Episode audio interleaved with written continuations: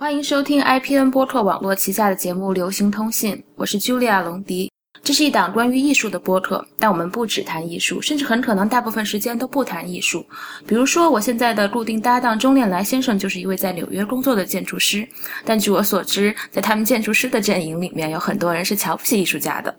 大家好，我是钟念来。首先，我想要呃洗脱我们建筑师这个罪名，也纠正龙迪的一个谬论啊。建筑师哪里有瞧不起艺术家了？其实，建筑师在很多时候是非常关注艺术艺术领域的一个发展的。而事实上，艺建筑师正是建筑这个行业正是处于艺术的这样一个边界的范围。呃，按照惯例问所有的嘉宾一个问题，虽然你以后都会都会经常出现在我们的节目里作为我的拍档，但是这个问题我还是要问你：你最喜欢的是什么？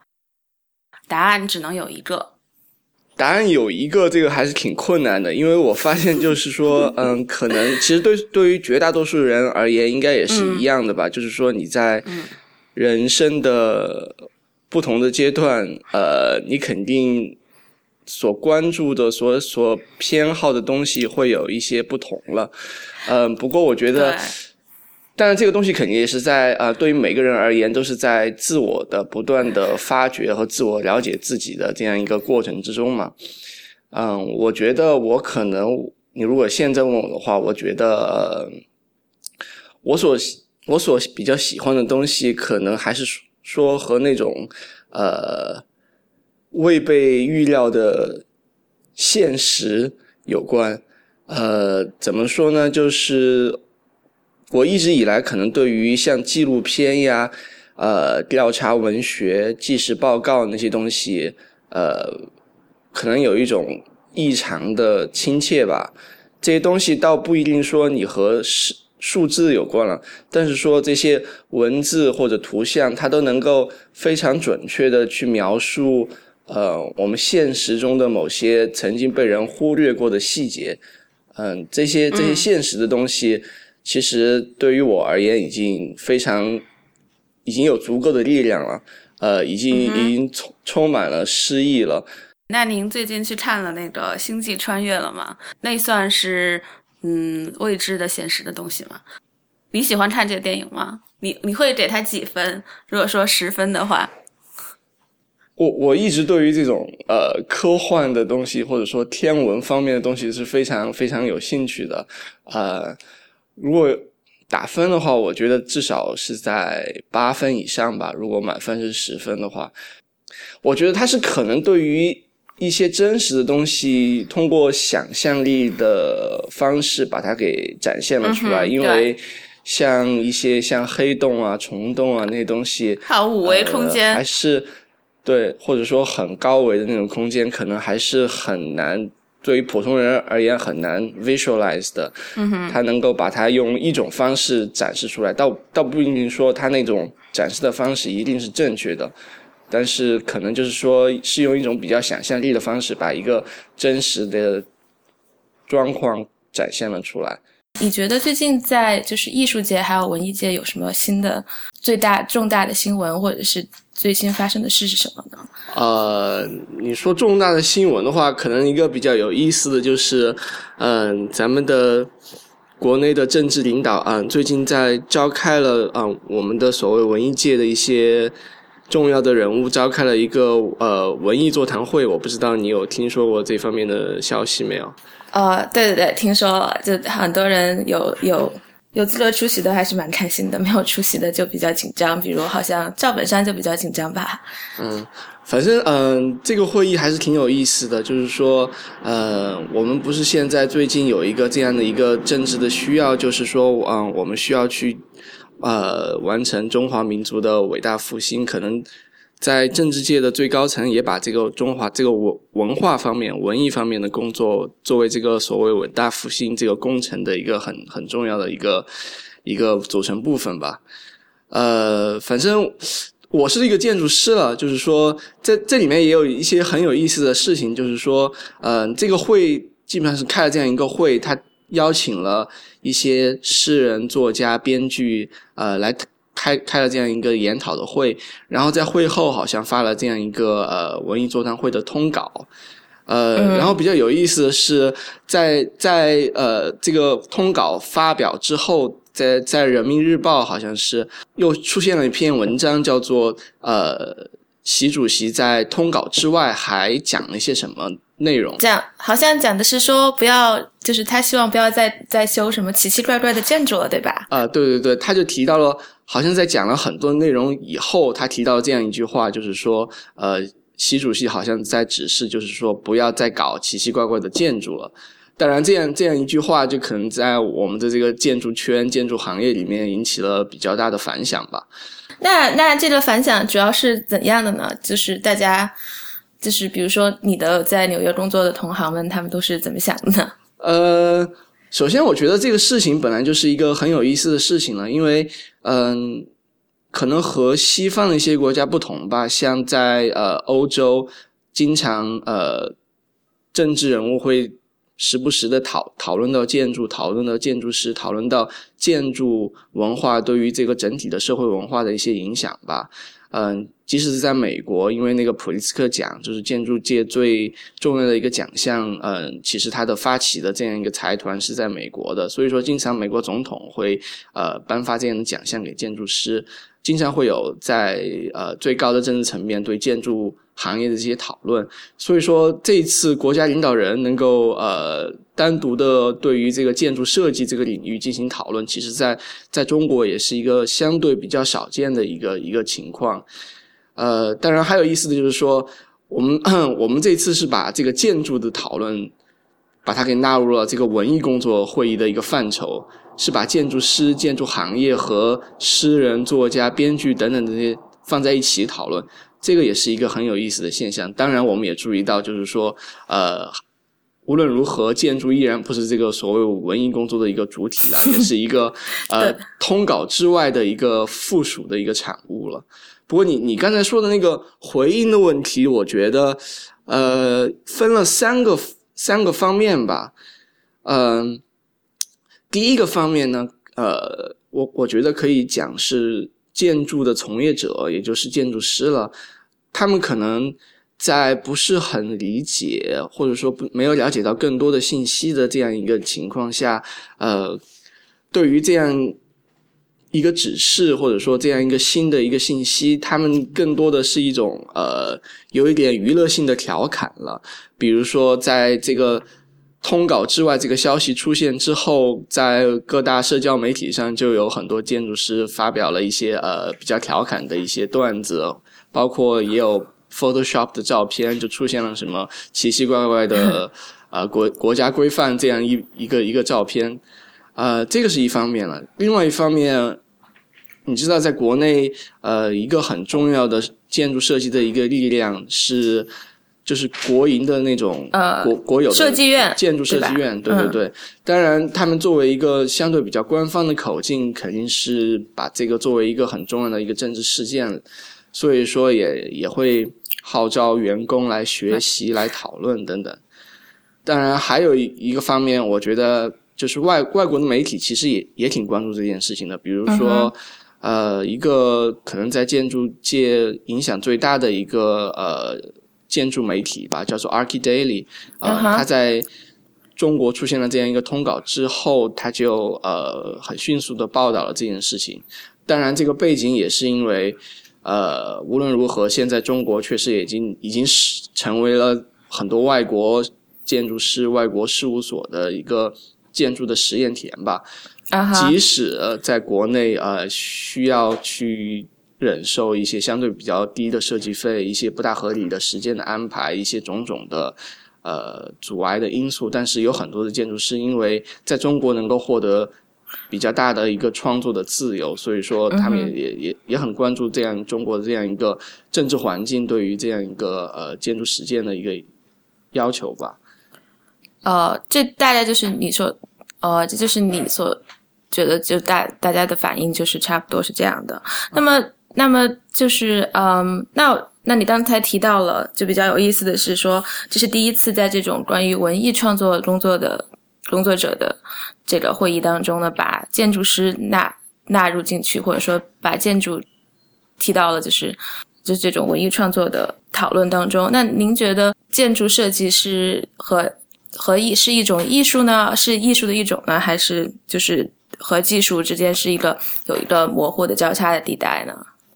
我觉得首先想说的，可能这个也也应该不是，也肯定不会是第一次出现了。其实，其实，在我们不说太远了，呃，就是说建国以后，在五十年代的时候，对于北京市的规划，呃，对于这个新的社会主义国家的一些规划等等等等，呃，建筑师也是在这样一个。决策的一个过程之中，起到了一个比较重要的作用的。呃，当然，回答你的第二个问题，就是说这个东西确实也也是一个亘古不变的问题吧？就是说，建筑到底是属于一个艺术的范畴，还是说属于一个技术的范畴？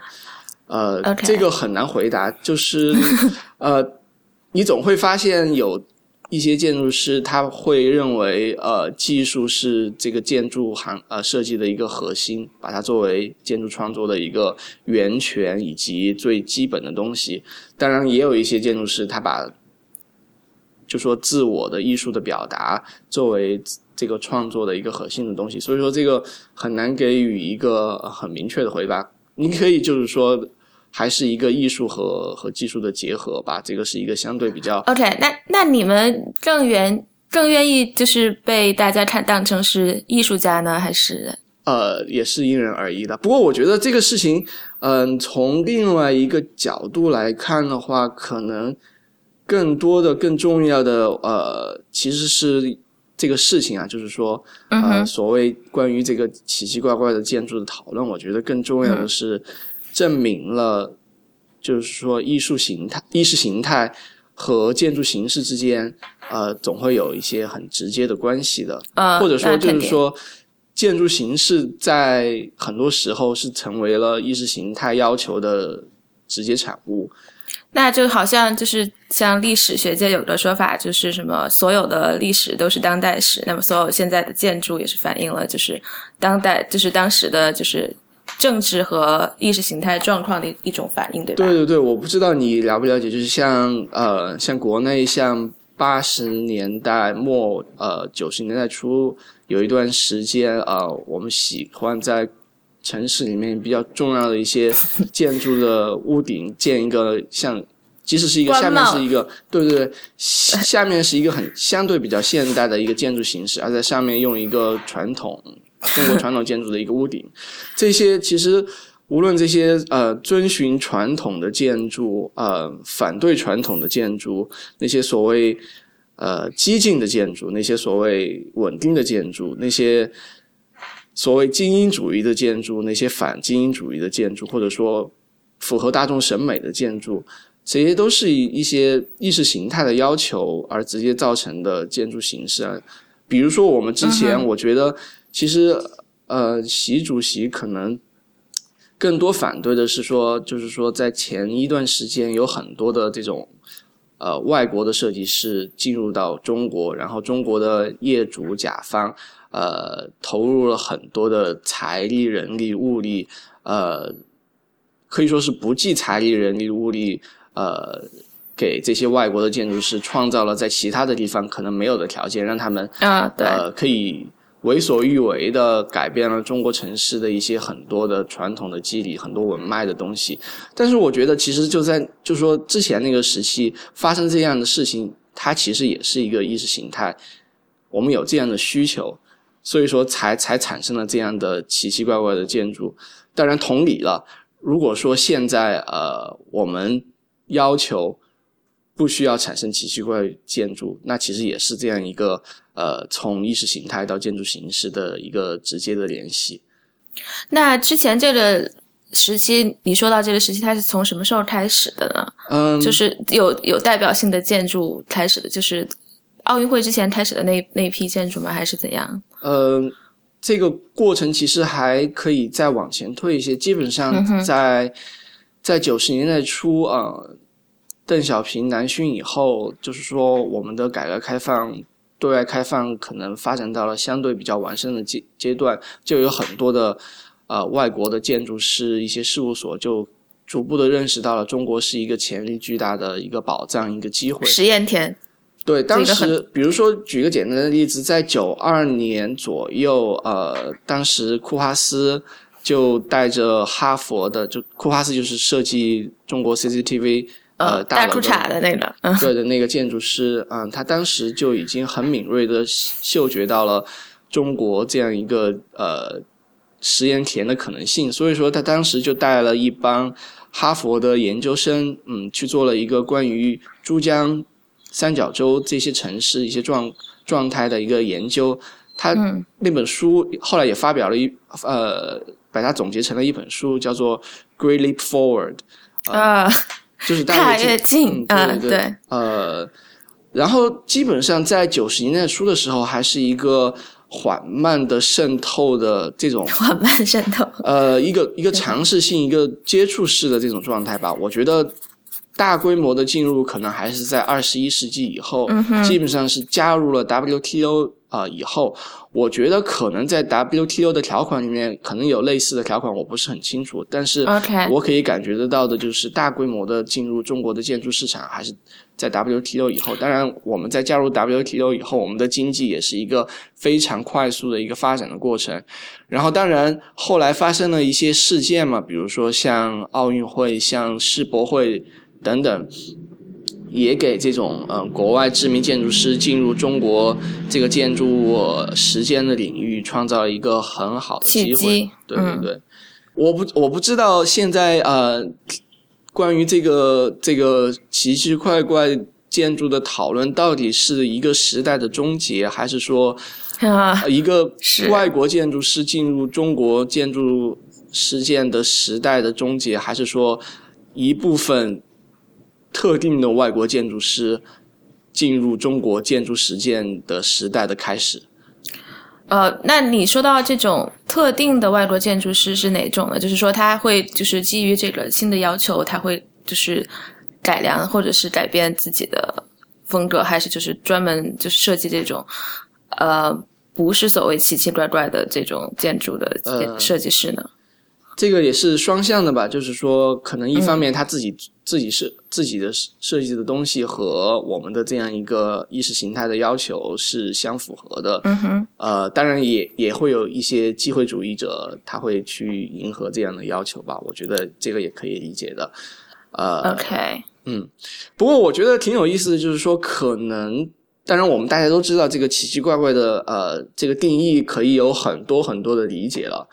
呃，可能我们作为建筑师的理解和非建筑师的理解就是很不一样的。我还是挺有意思的，想问一下龙迪，呃，你对于奇奇怪怪的建筑有有有没有什么理解？我觉得就是我听到，就是看到大家就是在网上或者是在社交媒体上讨论到这个奇奇怪怪的建筑的时候，我最大的反应并不是说就是库阿斯的那个大裤衩啊，或者是鸟巢啊这些是奇怪的建筑吧。我觉得我印象里面比较丑的建筑还是就是你刚才提到的从九十年代开始那种戴官帽的建筑，然后还有就是，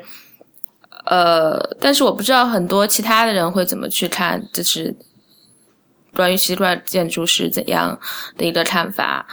我会觉得那种你说到的那种九十年代或者八九十年代开始的那种，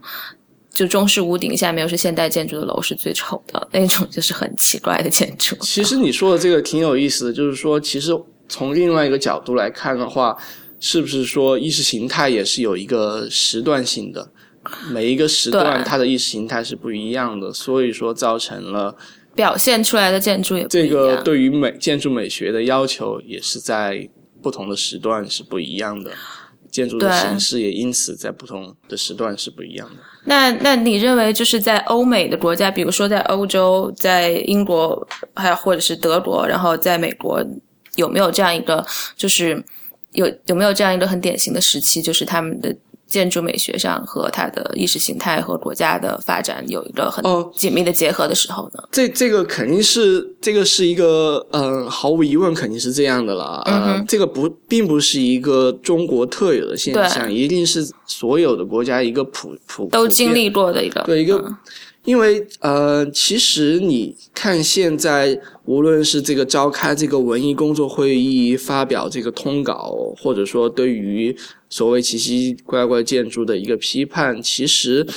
都是在寻找一个在我们这个当代的语境下，我们中国文化如果有的话，这样的一个一个身份，一个一个身份的问，一个一个 identity 的一个问题。identity 对。呃，这里面其实包含了不仅是有政治的需求，呃，也有很多经济的需求了。嗯，不过回答你那个问题，就是说。和西方历史发展中，呃，有没有某些过程很相似？我因为我觉得是因为中国现代的这个就是政治或者是这个国家的状态很像，呃，美国在镀金时代的那个就是镀金就是十九世纪末二十世纪初的状态，所以说我觉得是不是会有就是相似的一个阶段或者怎么样？你说到这个镀金，我觉得呃也是挺有意思的，因为嗯，就特别是那个时间吧。十九世纪初，二十九世纪末，二十世纪初，十九世纪末，二十世纪初，其实是一个和现在一样，也是一个很重要的一个历史变革时期。嗯哼，呃，有一些老牌的资本主义国家、工业国家，他们可能处于一个顶峰，然后逐渐往下走。我说的就是像英国、法国这些呃国家，然后有一些新兴的工业国家，呃，正在。突飞猛进的崛起，可能就是你说的美国。我还比较一直比较有这样一个想法，就是说，就是说，现在当代这个中国这样一个嗯环境，或者说这个语境和可能你说的这个美国这个镀金时期啊比较相似，可能也和这个二十世纪初当时正在经历这个工业化快速发展的德国对也是很相似的。嗯。当时德国其实和中国现在很相似，它在很短暂的时期就从一个相对比较落后的一个工业国家发展成了一个可以完成大量产品生产的一个国家，但是它需要面对的问题是从一个低价商品的生产转成高价，就说有更多附加值的产品的这样一个转型。嗯，而且它需要和那些老牌的资本主义国家竞争，它需要把自己生产的产品。在海外的市场扩张，嗯，那这个时期德国的建筑的这种美学是一种什么样的风格呢？同时还有美国的，你能就是给大家总结一下吗？我我我先讲讲德国的吧，就是说，呃，它基本上的历程是这样的，呃，一八七零年左右，嗯，就是。德意志这个新的帝国建立了，把德国给统一了。然后从一八七零年到一九一八九零年，就是那个俾斯麦在这个铁人俾斯麦的领导之下，我们的二用了二十年的时间，这个德国的工业就是快速的扩张和发展。然后这个基本上是一个相对是一个很原始的一个一个很。很粗野粗犷的一个发展的过程，其实和我们前一段时间也是很相似的。呃，然后改革开放以后，嗯，到了一八九零年以后，呃，俾斯麦就下台了。当时在德国，呃，国内的文化界就有这样的一一种自我批评嘛，就是说，呃，我们是不是在我们能够大规模生产各种各样的产品的？现在我们需要更多的把我们的注意力转向对于设计的重视，对于工艺、工艺和工业发展，就是说这种设计对于工艺和工业的发展是不是应该是尤其重要的？就他们开始有这样一个自我批评的这样一个过程。嗯，呃，然后比较有意思的是，到了一八九六年，经历了这样可能五六年的一个自我批评的这样一个过程吧，一个相对比较。呃，还在不断探索的这样一些尝试以后，就说政府当时的德国政府就已经明确的认为，艺术和工业的复兴，我我我是可以说是引用当时的原话，是成为复兴德国文化的核心。你也可以注意这个用词的相似性。哦，对。呃，然后到了一九零七年，就是说二十世纪初的时候，当时呃。在德国成立了一个比较重要的一个影响比较深远的组织，就是呃德意志制制造联盟，呃 Deutsche Workbund，它包括了十二位独立的艺术家以及十二个工艺制造公司，他们所所推崇的、所想要倡导的，就是说，无论是在平面设计、产品设计、工业设计乃至建筑设计等各个领域，嗯他们需要有一个全面的革命，一种革新。嗯嗯，我们需要把呃把设计对于设计对于质量的重视提升到最重要的一个地位。呃呃，当时他们这个联盟的领导人叫做 Herman Mus Musis 啊，密斯是吧啊、吧？不是不是密斯，密斯是是比较后后来的事情了。他当时在一九一四年的这个德意志联邦制造大会的大会上，制造联盟的大会上，他他说了这样一句话，就是说。为了满足国家对高标准产品的需求，呃，很相似以以便于我们的产品能够更好的销往海外，呃，嗯我们需要对设计重视，对工艺重视，对质量重视。我们需要产生一种新的美学和新的文化。嗯，呃，很有很大相似性，就很大。这种，propaganda 就是宣传上面的一种说法。嗯嗯我我我不知我不理解你这个 propaganda 是一个什么样的含义啊，但我倒是不觉得这个东西是一个有很很贬义色彩的。对其实对对对，其实其实呃，这是很中性的嘛，就是这对。我们到了到了这个现在，我们成为了一个名副其实的这样一个制造大国吧。嗯呃我们是不是真的到了这样一个时期，就是真正需要这样一个转型，从为一个粗犷型的一个生产大国，变成一个高质产产品的生产的大国，就像德国曾经做过的一样，从一个 mass production 到 quality production，嗯哼这个东西，嗯、可能是必要的，因为我们也，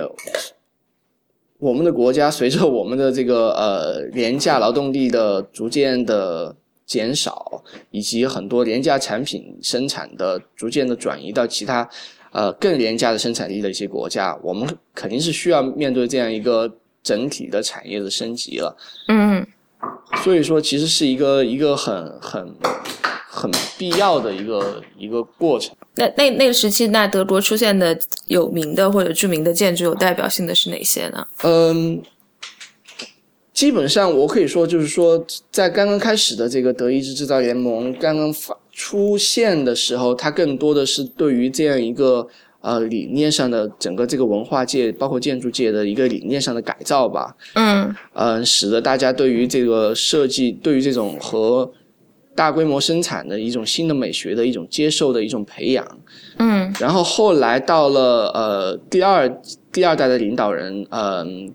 叫做 Paris，那个我不知道怎么翻译。他后来设计过一个他们一个叫做 AEG 这个公司，一个德国很重要的一个电器公司，现在好像也存在的一个工厂。嗯他在这个工厂的设计里面，嗯，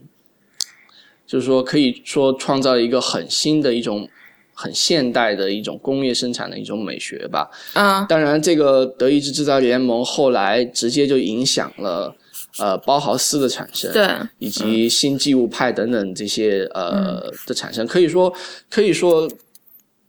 这样一个历史的发展过程，对于呃整个现代主义在德国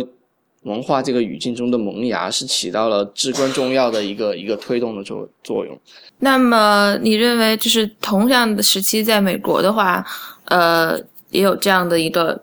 类似的组织或者联盟在推动这些新的呃设计的发生呢？美国？相对而言，我觉得可能并不是像，因为客观的讲，整个的西方的所谓的现代主义还是主要的发生在一个主要它的主要的事件、主要的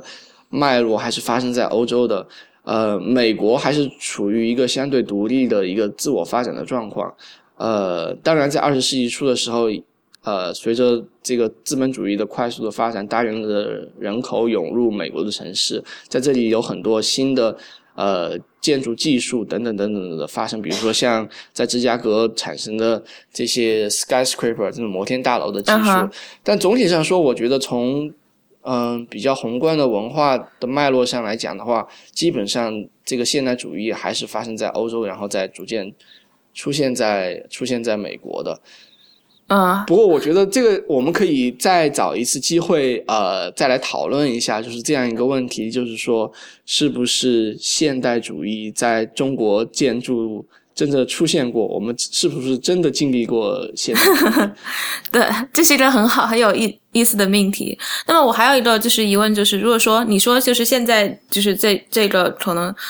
这个时期或者说这个就是转型的一个时时期吧，然后。中国可能会出现这种这种就是设计的一个联盟之类的这样一个组织，或者是一个松散一个不管是紧密还是松散的组织，来就是来来革新就是这种各各方面的，不管是平面设计还是建筑设计，还有个人觉得是比较困难的。呃，这个困难性还不在于就是说我们现在的政治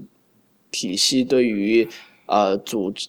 就是说，成立或者组织类似的这样一个团体的一些敏感，更多的还是在于，其实和美国很相似啊。我现在想起来的话，因为这两个毕竟都是一个大国了，呃，每个每个地域嗯都是非常不相同的，发展程度也不相同，它曾经的传统的文化也很不相同，你很难形成一个。很统一的这样一个一个呃概念或者一个团体或者说一个现象，不像是一个欧洲的一个呃以一个语言为主体的形成的这样一个民族主义国家，嗯，呃，所以说很难你有一个统一的这样一个团体吧，除非是一个国家的一个嗯国家的政治性的一国家国家的行为，嗯，但是我是觉得如果说。那个是很难实现的，但是我觉得，在我们的社会大众的意识里面，如果说我们有这样一个革新的话，其实是一个呃非常有意义，甚至于是非常紧迫、非常必要的一个需求吧。嗯，我觉得这种事情已经在萌芽了。比如有什么萌芽的这种迹象呢？你你观察到的？我觉得你看现在，嗯。咱们的无论是从建筑设计，在呃服装设计，呃等等等等很多东西，我们现在已经可以有一些相对而言有一些比较从本土化发展起来的一些呃一些实践，它会推崇创新，它会推崇对于质量的重视，它会推崇设计的价值，就是说，就是说，嗯。可以这样讲吧，就是说，如果说曾经我们认为文化是作为产品的附加价值，它是可有可无的，我们是不是在下一阶段应该认为，嗯，文化应该成为产品的核心价值？我看觉得，我是觉得现在我们已经有这种萌芽了，呃，比如说习近平的夫人，你说例外那个服装，对对，他他也是在他，据我了解，我不是很。很了解时尚行业的一些境况，但是我据我了解，他到国外去出行的时候，也是要选择穿这样一个本土的一个品牌，这个也是一个一个你你可以看得到，这样星星之火到处都在发生，嗯，我觉得是有这样一个一个发展的过程，然后可能更重要的是怎么样能够聚集大家的力量，使得。对于这种设计，对于创新，对于这个文化价值的重视，成为一个普通的大众都一个都比较能够理解和和接受和接受推崇的东西吧。对对对。那那你认为就是在这种他的就是嗯这个文艺讲话以后，关于奇奇怪怪的建筑这个讲话以后，那哪些就是国外的建筑师会比较获得就是？呃，政府或者的青睐呢？比如说像 Frank d e r r y 他最近你刚才说到时尚和建筑嘛，然后你他他最近给那个呃路易威登设计的那个路易威登基金的房子，你你你对他有什么看法吗？嗯，你觉得他有机会进入到中国的市场吗？Frank 啊，Frank d e r r y 曾经嗯。嗯，现现在已经就是好像是两个星期之前吧，发生了这样一个事件，就是说中国政府已经正式的把未来国家美术馆的这个合同，呃，签给他了，签给了另外一个建筑师，哦，不是他，是法国的建筑师 Jean Nouvel。曾经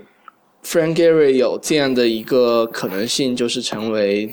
我们未来的国家美术馆的建筑师，但是后来呃，因为种种的原因吧，把这样一个项目。后来还是交给了另外一个法国建筑师 Nouvel。至于未来 Frank Gehry 会不会在中国的这个建筑实践里面出现，我觉得还是有可能的。当然，嗯我我觉得比较有意思的是，我不知道是不是因为一讨论到奇奇怪怪的建筑，你你就可以直接联想到了呃，Frank Gehry，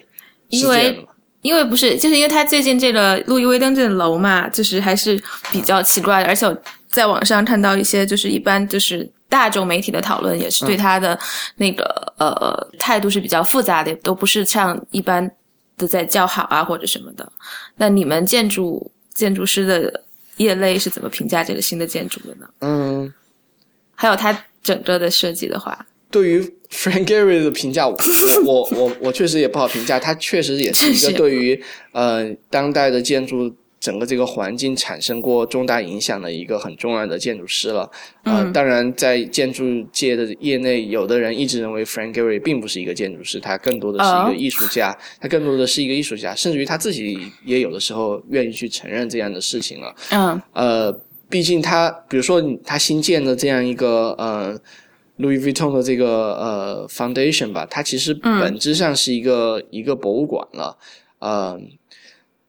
我是还没有亲自去看过，但是我我读到一些文章，就是说有的人还在。在质疑，就是说这个房子里面只有一些场景的片段，并没有什么创新。呃，嗯甚至于它作为一个 museum，它甚至于提供的这个画廊的空间也很少的。嗯。但这个很有意思的就是说，呃，从某种意义上来讲，这个东西并不是说可以，你可以讲这个呃，Frank Gehry 设计这个 Louis Vuitton 的这样一个房子，嗯。并不是一个建筑师和一个时尚的联姻了，嗯，它更多的是他更多是他自己的一个 project 那样，不，还是怎么样？呃，当然，这个肯定是这个 Fre 呃 Louis Vuitton 这个品牌这个公司命 呃聘请他来设计的。但我、嗯我想说的是，他他其实更多的更像是一个嗯、呃时尚的品牌与、嗯与另外一个时尚的品牌进行的合作。哦，两个都是 brand，对，呃，自从呃 Frank Gehry 设设计了那个在西班牙毕尔堡的那个一个很重著名的这个古根海姆的这个美术馆以后，嗯呃，那样的一套美学，就是 Frank Gehry 的美学，就逐步的发展成了这样一个时尚的品牌吧。啊呃，很多人愿意去使用它、接近它、利用它，也有很多人不断的在在批评它。啊，就是建筑师，建筑有的是建筑师，有的是明星建筑师，有的成为了这样一个品牌品牌明星建筑师，就是一个品牌了。那还有就是像那种时尚圈，他们比较呃比较青睐的这种建筑师，除了 Frank Gehry 还有哪些呢？我对时尚界还是不是很了解啊。但是 OK 据我对于时尚界的这样一个体会而言，因为时尚界毕竟是嗯和这个消费消费这样一个呃和 consumerism 联系是非常紧密的嘛。嗯。你肯定是需要怎么样能够呃，一方面能够创造一个很明确的一个形象，另外一方面又能够创造一个很好的一个价值的这样一一种设计师，他都会愿意去接近的。所以说，嗯，毫无疑问，首先就是你得有一个很明确的形象，嗯。嗯，比如说像 Frank Gehry、像 Zaha Hadid 的这些，嗯。有一些很明确的形象的建筑师，还经常受到时尚界的关注。他们也经常会设计一些衣服啊、鞋子啊等等。呃对，呃，当然，这些时尚的这些品牌也利用这样一些建筑师的效应吧，能够获取更多的商业的利益。那你个人会比较推崇的建筑师是哪些呢？嗯，我觉得我比较推崇的建筑师，嗯，其实是一种一种理念吧，就是说就是说在面面对每一次新的项目啊、面对某每一个新的环境，面对每一个新的问题的时候，他都会愿意去做出这样的尝试，去探索一些一些新的东西。嗯哼，呃，至少我觉得在现在我还是相对比较反对那些呃有非常强的个人的呃表现欲望，呃个人手法主义、个人的风格非常明确和明显的这样一些呃设计的一些实践的一种方法吧。我更多，我更我更欣赏的还是说，能够面对每一个新的场景、一个新的场所、一个新的问题，都能够去嗯富有创造力的去探索新的不同的解决的方式，会不断的去质疑自己、挑战自己、反对自己，呃，然后去。把这个无论是自己的作品，以及整个这个建筑的这个领域的边界，推到一些曾经未知的情未知的一一个领域里面吧。OK，很好。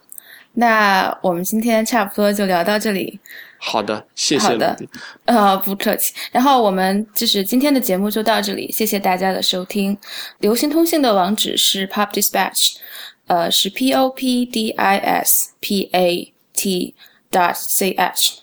呃，也欢迎大家在社交网络关注我们。我们在新浪微博叫呃的账号叫流行通信，在 Twitter 和 Instagram 叫 Pop Dispatch。同时呢，也欢迎大家收听 IPN 播客网络旗下的另外四档节目：IT 公论、未知道、太医来了以及内核恐慌。很感谢中年来第一在。第一次节目就来参加到里面来，我们还会在未来的节目当中聊更多的话题。好的，我们下期再见。